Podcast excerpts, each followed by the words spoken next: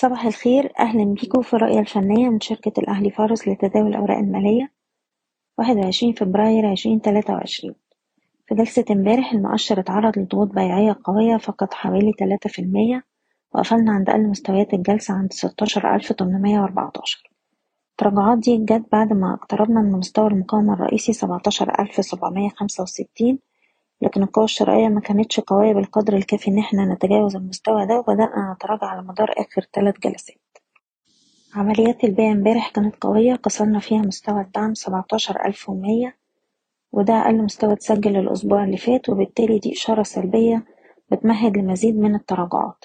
مستوى الدعم التالي هيكون عند ستاشر ألف وتسعين وده بيمثل نسبة تصحيح واحد وستين في المية من موجة الصعود الأخيرة. في الوقت الحالي أي محاولة للارتداد هنشوفها فرص لتخفيض المراكز وإغلاق مراكز الشراء بالهامش.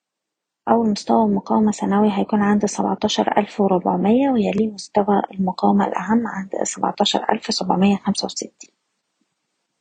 بشكركم بتمنى لكم التوفيق. إيضاح الشركة غير مسؤولة عن أي قرارات استثمارية يتم اتخاذها بناء على هذا التسجيل.